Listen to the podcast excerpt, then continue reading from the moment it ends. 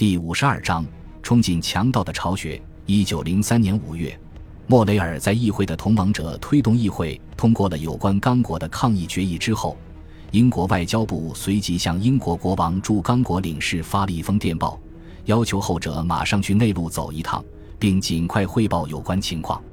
接到这封电报的领事是一个爱尔兰人，名字叫罗杰·凯斯门特，是一个在非洲生活了二十年的非洲通。我们第一次将他与刚果联系起来，起源于大约拍于二十年前的一张照片。照片上是四个年轻的朋友，他们在利奥波德国王的刚果政权刚建立起来的时候就去那里工作。他们穿着外套，打着领带，将洗过的衣领梳得很高。其中三个人都长着一张率直、热情的英国面孔。和一千多张其他摆拍的军校生或橄榄球运动员集体照中的面孔无异，但是第四个人长着漂亮的黑色胡子、黑色头发，额头很大，脑袋狐疑地歪向一侧，好像在思考着什么，这让他看上去与其他三个人格格不入。身材和相貌，后来认识了凯斯门特的爱尔兰作家斯蒂芬·格温这样写道：“让我觉得他是我见过的最帅气的人。”他的面部表情魅力十足，与众不同，洋溢着一种高贵的骑士精神。不错，他是一个游侠。早在1883年，19岁的罗杰·凯斯门特就第一次远渡重洋前往刚果。当时他是埃尔德登普斯特公司船上的一名事务长。第二年，他重返刚果。在18世纪80年代的其他时间里，他一直待在那里。他给后来失败的桑福德探险队管理给养基地，还受雇于测绘员，和他们一起绘制绕过大激流的铺轨路线。据他说，他是唯一游泳穿过大批鳄鱼出没的因基西河的白人。他在受雇于浸信会的一个布道所，为他们管理非神职事务时，引起了雇主的一些微词。对方认为他采购食物时不去认真谈价。他对当地村民很好，是太好了，太大方了，动不动施舍钱给他们。他要是做生意，绝对赚不了钱。当斯坦利带领远征军艰苦跋涉，要去给艾敏帕下解围时，凯斯门特跟随了他一个星期。一个能干的英国人，那位探险家在日记中评价道：“他不知道凯斯门特是爱尔兰人。”凯斯门特对斯坦利的判断更为中肯。因为虽然那位探险家在他心目中仍然算是一个英雄，但是凯斯门特意识到斯坦利有点虐待狂的特点。很喜欢狗的凯斯门特后来惊讶地发现，斯坦利把自己养的狗的尾巴割下来，煮熟之后又喂给他吃。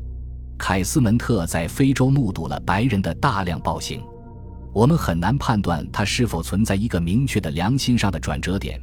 就像是莫雷尔在安特卫普和布鲁塞尔获得重大发现之后产生的良心上的转折点一样，对于凯斯门特，类似的时刻可能出现在1887年，他乘坐一艘蒸汽船沿刚果河逆流而上的途中，在船上，他偶遇了一个叫做季尧姆·范科克霍温的公安军军官。范科克霍温是一个鲁莽的、以心狠手辣闻名的指挥官，一脸玩世不恭的笑容。胡子尖经常打着蜡，连刚果总督也不得不承认，他的一次围剿行动像一阵飓风扫过乡村，除了一片废墟之外，什么也没有留下。凯斯门特与他交谈，被他说的事情惊得目瞪口呆。范科克霍温得意洋洋，如数家珍地说他如何在他指挥的军事行动中，部下每拿来一颗人头，他奖励五个铜棒。他说：“这样有助于激发他们在面临敌人时的英勇气概。”一八九零年，当约瑟夫·康拉德抵达马塔迪时，他在日记中写道：“认识了罗杰·凯斯门特先生，在任何情况下认识他都是一件很幸运的事情。他有头脑，口才好，理解力相当强，很有同情心。仓促建成的马塔迪港几乎样样不缺，散布在山坡上一片闷热潮湿的。”用瓦楞板和铁皮做屋顶的建筑俯视着刚果河，里面充斥着醉酒的水手、非洲妓女，希望在象牙热中快速致富的欧美探险家。凯斯门特和康拉德都感觉自己与这种淘金氛围格格不入。在康拉德等着进入内地期间，两人在一个旅店房间里待了十来天，并一起到附近的村寨里走了走。和凯斯门特接触过的人都对他的健谈印象颇深。他最大的魅力是他的声音，他的声音非常好听。一位同事回忆道：“凯斯门特不是在和你说话。”另一个人说：“他是在连珠炮似的向你咕哝。”不管是说话还是咕哝，凯斯门特讲述的大量所见所闻让康拉德对非洲殖民产生了负面看法。康拉德在非洲的六个月行程结束之际，再次见到了凯斯门特。在那个十年的后期，两个人又在伦敦的一次宴会上邂逅。康拉德说，他们一起去运动俱乐部，一直畅谈到凌晨三点。小说家在后来写给朋友的信中说：“他说起了很多事情，他跟我说我曾经竭力去忘掉的事情，以及我根本不知道的事情。其中的一件事情，有关库尔茨及其花园栅栏上头颅的另一个原型，很可能就是范科克霍温，就是那个收集非洲人头颅的人。1892年，罗杰·凯斯门特去位于今天尼日利亚的英国殖民政府赴任。”虽然他受雇于当时最大的殖民国家，但是他已经能看出殖民活动中的不公正行为。在一八九四年写给原住民保护协会的一封充满愤怒之词的信中，他第一次记录了公共抗议活动。那次抗议活动针对的是一起绞刑，被绞死的是德属喀麦隆的二十七个非洲士兵和他们的妻子。这些士兵因为他们的妻子被责打而发动兵变，拜托你们帮忙让英国发出抗议的声音。凯斯门特写道：“抗议德国人的残暴行为。